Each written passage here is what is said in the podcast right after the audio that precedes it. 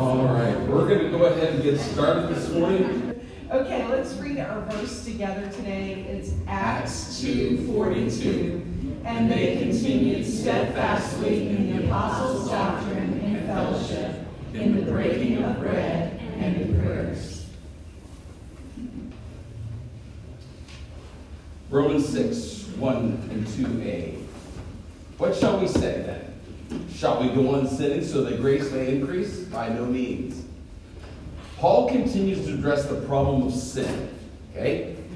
And I think we've all acknowledged that all of us are sinners. Paul's already addressed the fact that we all sin. Romans 3:23 says, for all have sinned and fall short of the glory of God.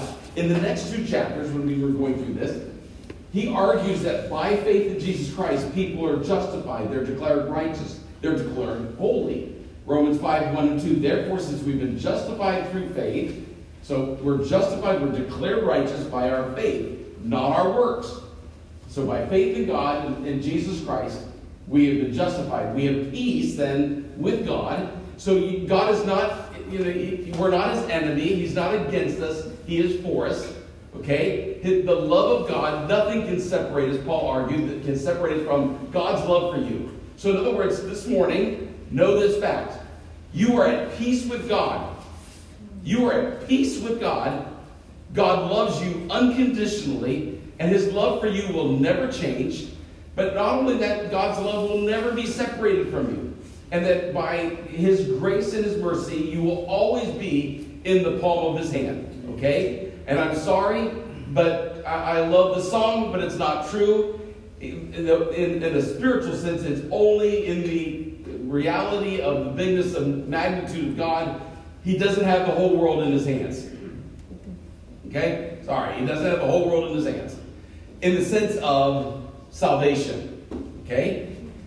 And it is through our Lord Jesus Christ, through whom we have gained access by faith into this grace in which we now stand. And again, grace is God's unmerited, unearned favor. And we boast in the hope of the glory of God. So then he concludes that where sin increased, grace increased all the more. Romans 5:20-21, we talked about this last week. Someone read that for me. The law was brought in so that the trespass might increase. But where sin increased, grace increased all the more, so that just as sin reigned in death, so also grace might reign through righteousness to bring eternal life through Jesus Christ our Lord. So even though when the law was given not to make us righteous, The law was given, the Bible was given to us so that we could recognize our sin, that we're sinners. Okay? And when you read the Bible, you come across it and go, yeah, that's me. Okay? We see this at times, we go, I do that. It helps us understand that. But where sin increased, our understanding of sin increased, God's grace increased all the more. And so, in other words, whatever sin we've committed, we're under God's grace, his favor, and he's forgiven us. So then the logical conclusion of all this is, well, the more we sin, the more God's grace is experienced. So who cares about how much we sin? Is that true? Yes and no. But is that the right attitude to have? Now, okay, I want to make this statement right up front. I do not know anyone's personal financial situation in this room. Okay? I am not thinking of any single person that I know of in this room. So if this is you, please don't think I'm thinking of you and I'm condemning you for this. That's not my point. It's just an illustration, right? For example, should a person max out multiple credit cards, go into as much debt as they possibly can, knowing that they're going to go into bankruptcy and let the government pay for it? Okay? I know someone who's not affiliated with this church. It's in my family, I regret to say. But nevertheless, he continued getting multiple degrees. And he maxed out every single student loan that he possibly could. And he bragged about it at our house when he visited, that I am going well over $100,000 in debt. I think he was getting near $200,000 in debt because he said, I'm going to go into the ministry. And the government allows me, if I pay the minimum balance for 10 years, at the end of 10 years, my debt is paid for. So the government, he went to Rome, he went to Disney World probably at least 10 times on student loans. And then ultimately, so that the government will pay for it when it's all said and done. Well, actually, and I said, but that doesn't, what you're saying is, I'm paying for it. And he looked at me and he goes, yep. Wow. And he's in ministry. He's a pastor. Okay? Not a Baptist. Right.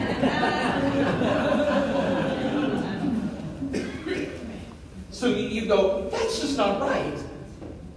And yet that's the same mentality that people have that goes, well, I can sin all I want because God's grace will forgive me. I can do anything I want because God's grace will forgive me. I can, it's all forgiven. It's all taken care of. So it doesn't matter what I do. And God's response then is, no, God forbid. What is legal isn't necessarily moral. Just because you can do something doesn't mean you should do something. And that's where the heart comes in. And that's where the Christian life comes in. Romans 6, 1-14, what shall we say then? Shall we go on sinning so that grace may increase? By no means. We are those who have died to sin. How can we live in it any longer? Or don't you know that all of us who were baptized into Christ Jesus were baptized into his death? We were therefore buried with him through baptism into death, in order that just as Christ was raised from the dead through the glory of the Father, we too may live a new life. For if we have been united with him in a death like his, we have certainly also been united with him in a resurrection like his. For we know that our old self was crucified with him, so that the body ruled by sin might be done away with, so that we should no longer be slaves to sin. Because anyone who has died has been set free from sin. Now, if we died with Christ, we believe that we will also live with him. For we know that since Christ was raised from the dead, he cannot die again. Death no longer has mastery over him. The death he died to sin once for all. But the life he lives to God. In the same way, count yourselves dead to sin, but alive to God in Christ Jesus. Therefore, do not let sin reign in your mortal body so that you obey its evil desires. Do not offer any part of yourself to sin as an instrument of wickedness, but rather offer yourselves to God as those who have been brought from death to life, and offer every part of yourself to him as an instrument of righteousness. For sin shall no longer be your master, because you are not under the law, but under grace. Okay? I'm not going to read this again, but we were crucified with Christ and baptized into Christ. Okay? So we have this passage from 1-5, Romans 6, 1-5, addresses this issue, and we'll get into more details of it here. Okay? So we were crucified with Christ, and we were baptized into Christ. Galatians 2:20. Someone read that for me. I have been crucified with Christ. And I no longer live, but Christ lives in me. The life I now live in the body, I live by faith in the Son of God, who loved me and gave himself for me. So we've been crucified with Christ, Paul told the church of Galatia. Okay, and I no longer live. In other words, that old self no longer lives. It's the new self. Someone was reading down front here. Would you read Galatians 3:27? For all of you who were baptized into Christ have clothed yourselves with Christ. So those of us who've been baptized into Christ have clothed yourselves. We've been clothed with Christ. Okay? Now, the question is this. Is this water baptism or baptism of the Holy Spirit? If it was water baptism, which I do not believe he's teaching this here, you must be baptized in order to be saved. And that's not taught in the scriptures. Now, I will say this. It is, when we look at Acts 2:38, which also creates some confusion, with Acts 16:33, Baptism is truly a picture of salvation. It's not a means to it. Okay? Acts 2:38 says, "Repent and be baptized, every one of you, in the name of Jesus Christ, for the forgiveness of your sins, and you will receive the gift of the Holy Spirit." Now, when you read that, you go, "Oh, that sounds like you have to be baptized." Okay? You repent and be baptized, every one of you, in the name of Jesus Christ, for the forgiveness of your sins. But if you look at Scripture, one of the things that they taught us when we were studying Scripture in school was this: don't create a doctrine off a verse of Scripture. You've got to look at the whole of Scripture. Look at all the passages dealing with salvation, and you can come to then a biblical conclusion to interpret each other. So how do we interpret this? Okay? So is baptism, and this is where I think sometimes Christians don't understand this. In the first century, and hopefully this century, okay, there is a clear understanding in Scripture that when those who received Christ as Savior, the idea of putting off water baptism was unheard of. Well, I want to wait until I, to some other time in my life when I feel more comfortable with it or whatever. That was not even understood. I mean, when the Ethiopian eunuch is riding along and Philip's explaining to him the Scriptures, he stops along the way and says, "What hinders me from being baptized? Let's do it now." I mean, people understood when they got saved that they were to be baptized. It was that beautiful symbol. See, then you look at Acts 16, later on. He says, "Then he brought them out and asked, 'Sirs, what must I do to be saved?' Okay, the jailer. They replied, 'Believe in the Lord Jesus and you will be saved, you and your household.' Then they spoke the word of the Lord to him and to all the others in his house. At that hour of the night, the jailer took them, washed their wounds. Then immediately he and all his household were baptized." So in other words, they believed. What do we need to do to be saved? Believe in the Lord Jesus Christ. "For God so loved the world that he gave his only begotten Son, that whosoever believes in him should not perish, but have everlasting life." What do I need to do to be saved? Romans 10:9. "If you'll confess with your mouth the Lord Jesus and believe in your heart God raised him from the dead, you will be saved." Romans 10:13. "So for whosoever shall call upon the name of the Lord shall be saved." Obviously, the thief on the cross. They didn't say, "Okay, I'm sorry, he can't be saved until he gets off the cross. We got to baptize him, or he's not going to heaven." No, he said, "Today you'll be with me in paradise," knowing that he'll be crucified, and that's it. And so there's an understanding, and here's the way I've described this. I meant to bring this up earlier, but I shut my mic off so I don't get a ring here.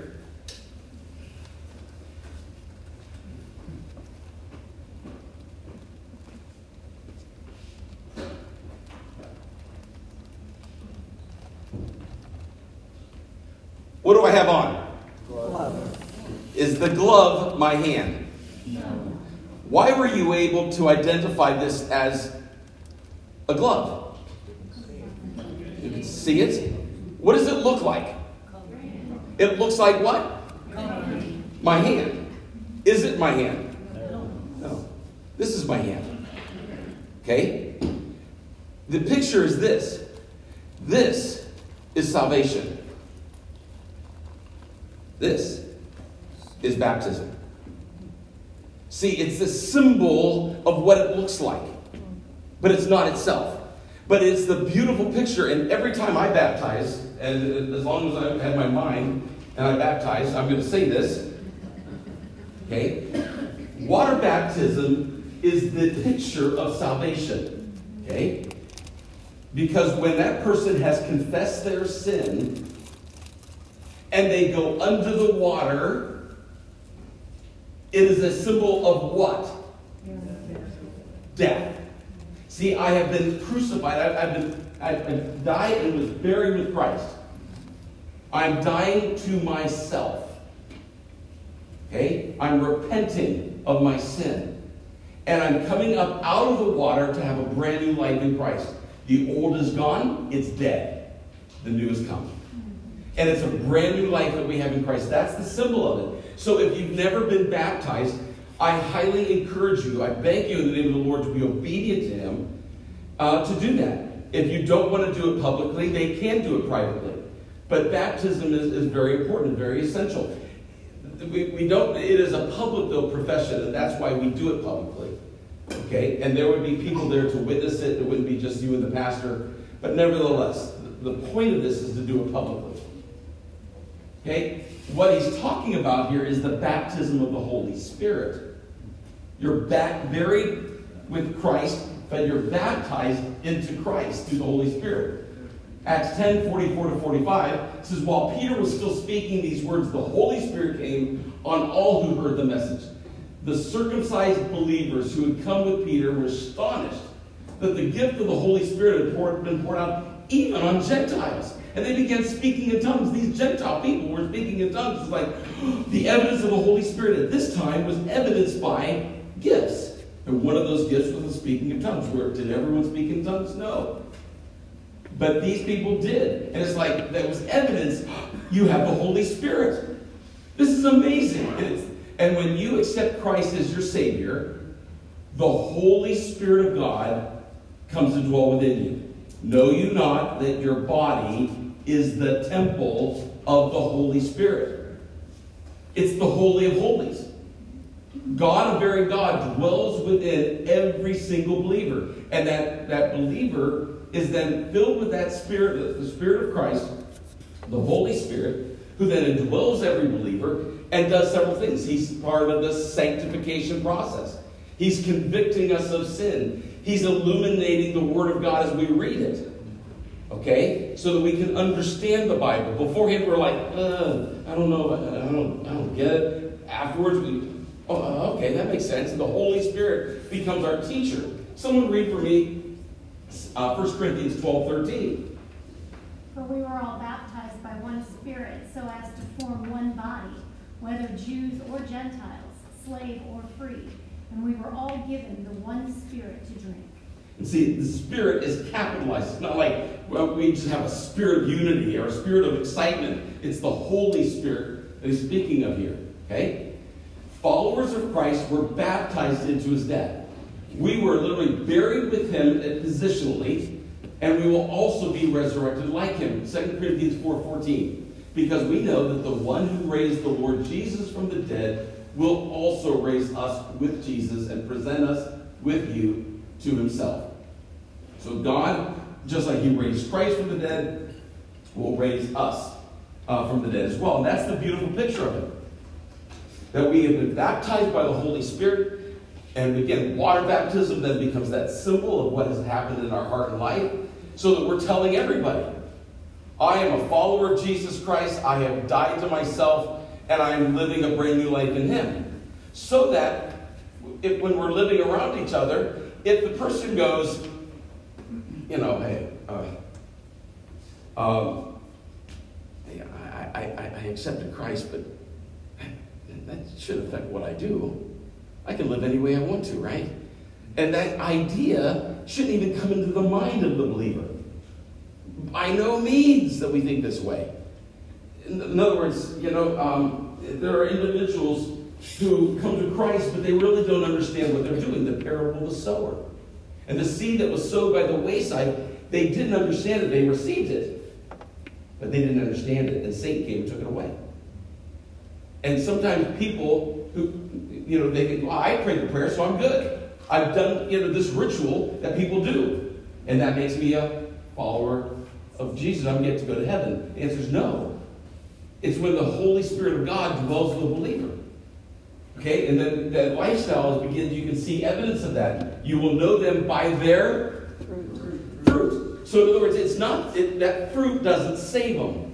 Works doesn't save us. It's the evidence of our salvation.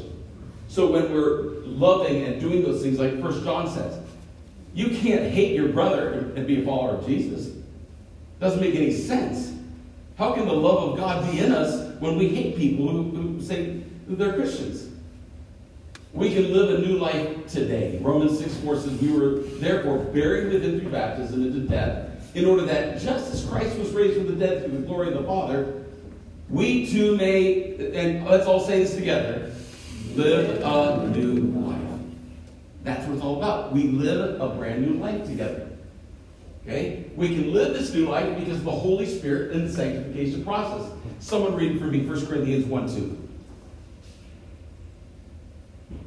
To the church of God in Corinth, to those sanctified in Christ Jesus and called to be his holy people, together with all those everywhere who call on the name of our Lord Jesus Christ, their Lord and ours. So because of the Holy Spirit, he's called us to be sanctified and to be holy. And that process happens because of that new life that we have. And Jesus ultimately was our example. John 17:18-20 says this.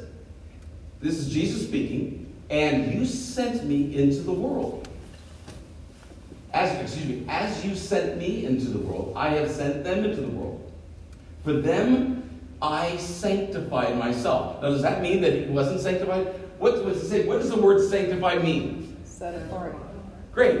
So Jesus, as the Son of God, says, for them, I set apart myself. I am setting myself apart for them. And that's really the call of us as followers of Christ. That the sanctification process, we've already been declared righteous. We set ourselves apart from this world and unto the Lord to be different. You know what? Some of you are young people in here, okay?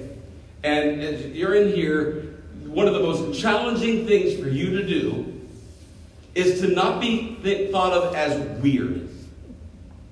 You want to fit in. You want to be accepted. You want to be loved. But at the same time, the Lord calls us, and this is not just for the young, but for the old and everybody in between, that ultimately we're setting ourselves apart.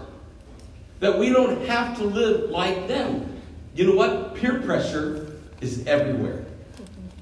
Whether it's for the teens or the adult. What are you going to do to fit in to my culture? To what we want to do?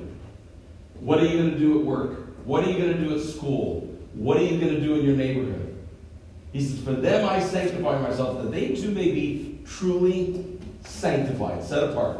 My prayer is not for them alone. I pray also for those who will believe in me through their message. Who is that? Who is that last sentence about? Us. Amen? So Jesus sanctified himself. He set himself apart so that we would sanctify ourselves. See, sometimes I think we get misled. We think that when God saves us, that it's God's job to fix us. Okay? And is that true? Yes and no. The Holy Spirit has been given to us to help us with the sanctification process. But we also must be willing to make good choices. That's the freedom God has given to us as a follower of Christ. We have to choose.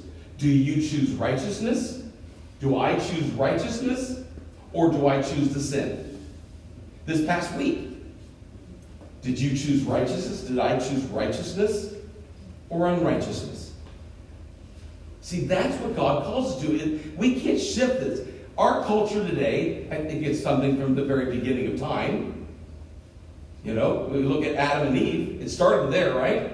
The woman you gave me, the serpent, God, it's your fault. We shift it all the time. We do the same thing with sanctification. It's not my responsibility.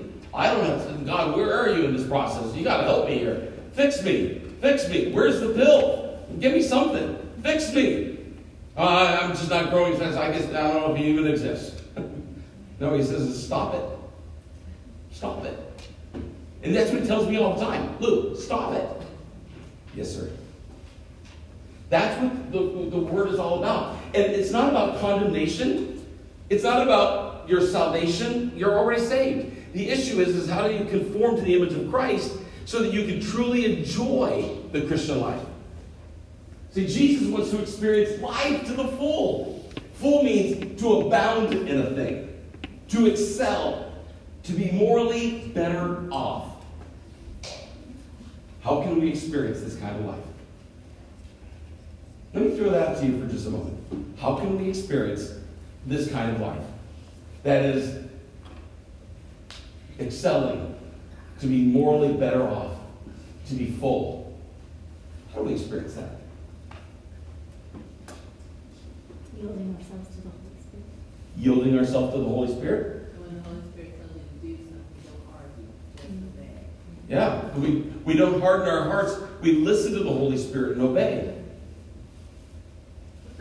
Yeah. To drink in from the Holy Spirit what we need. We need the love and acceptance and belonging that Christ purchased for us. So pulling that into ourselves gives us the resources to spill it out. Right, that's why in Galatians he gave us the fruits of the Spirit. They're not fruits of the flesh. They're not fruits of just general life. It's fruits of the Holy Spirit. Love, joy, peace, long-suffering, gentleness, goodness, faith, meekness, temperance, self-control.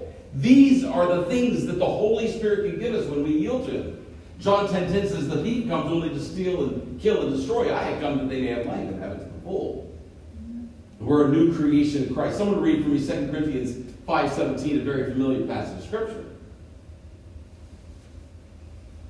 "Therefore, if any man be in Christ, the new creation has come. The old is gone. The new is here." The old is gone. The new is here. So the question is, what are we going to yield to? What are we going to get into? The old flesh, the old nature, or what God has given to us, the new, through the Holy Spirit's power? For we know that our old self, Romans 6:6-7, we're no longer slaves to sin.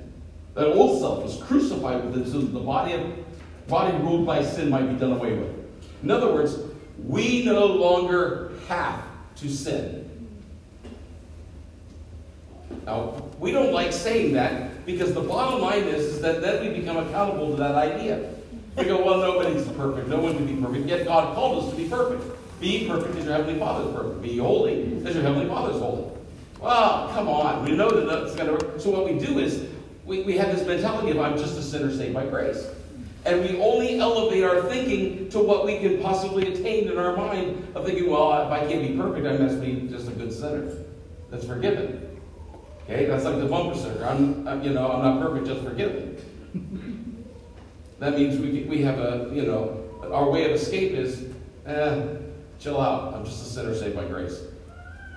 Okay, that we should no longer be slaves to sin because anyone who has died has been set free from sin. In other words, you don't have to do it. Do we? Yes. Okay, the old self was crucified with Christ. Galatians 2:20 again. I have been crucified with Christ, and I no longer live, but Christ lives in me. The life I now live in the body, I live by faith in the Son of God, who loved me and gave himself for me. The old self has been done away with or rendered powerless. Okay? We have died to sin, and we no longer have to sin. We have been set free from sin, then why do we still sin?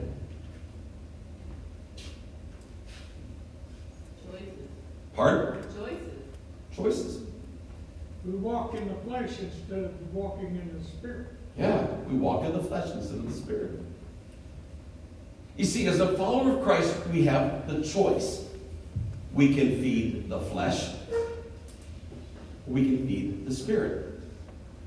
When we feed the flesh, that is what is energized. Okay? Food is energy.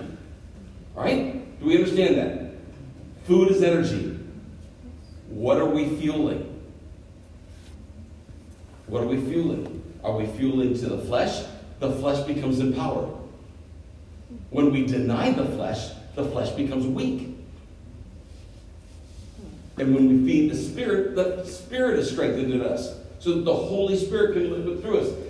Otherwise, we can quench the Holy Spirit. We grieve the Holy Spirit, the Bible says, by our sin. And so that does it make him powerless? No. We have all the power in the world to say no. And he always gives us a way of escape. But do we take it? Because sometimes we give in to the flesh. Because anyone who's been died has been set free from sin. The new self lives by the Holy Spirit. Galatians 5, 22 to 25. Someone read that for me. But the fruit of the Spirit is love, joy, peace, forbearance, kindness, goodness, faithfulness, gentleness, and self-control. Against such things there is no law. Those who belong to Christ Jesus have crucified the flesh with its passions and desires. Since we live by the Spirit, let us keep in step with the Spirit. So the flesh has been crucified. Okay? It's been buried with Christ. We've been raised to new life. But we crucified it with its passions and desires. But we can still feed it if we want to. Since we live by the Spirit now, let's keep in step with the Spirit. In other words, let's feed that. Let's serve that. Let's walk in the Spirit. And Dr. Fink used to tell us, how do you walk in the Spirit? He says, people get confused about that all the time. He says it's really relatively simple according to Scripture. I'm walking in the Spirit. Well, I'm going to walk in the Spirit. Okay? I'm walking in the Spirit. Do you see? The Holy Spirit's all over me, right? And I sin. I'm no longer walking in the Spirit because I'm living in sin. I have thought a wrong thought. A sinful thought. I've done something sinful. So what does Scripture tell me to do? Confess it.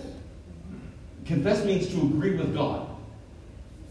So I confess my sin. God, I agree with you. I name it. God, I shouldn't have thought that bad thought or whatever. I'm naming it. Lord, I lusted, or I was angry without cause, and or I whatever the thing is. I name it. Not name it, claim it. I name it and I confess it.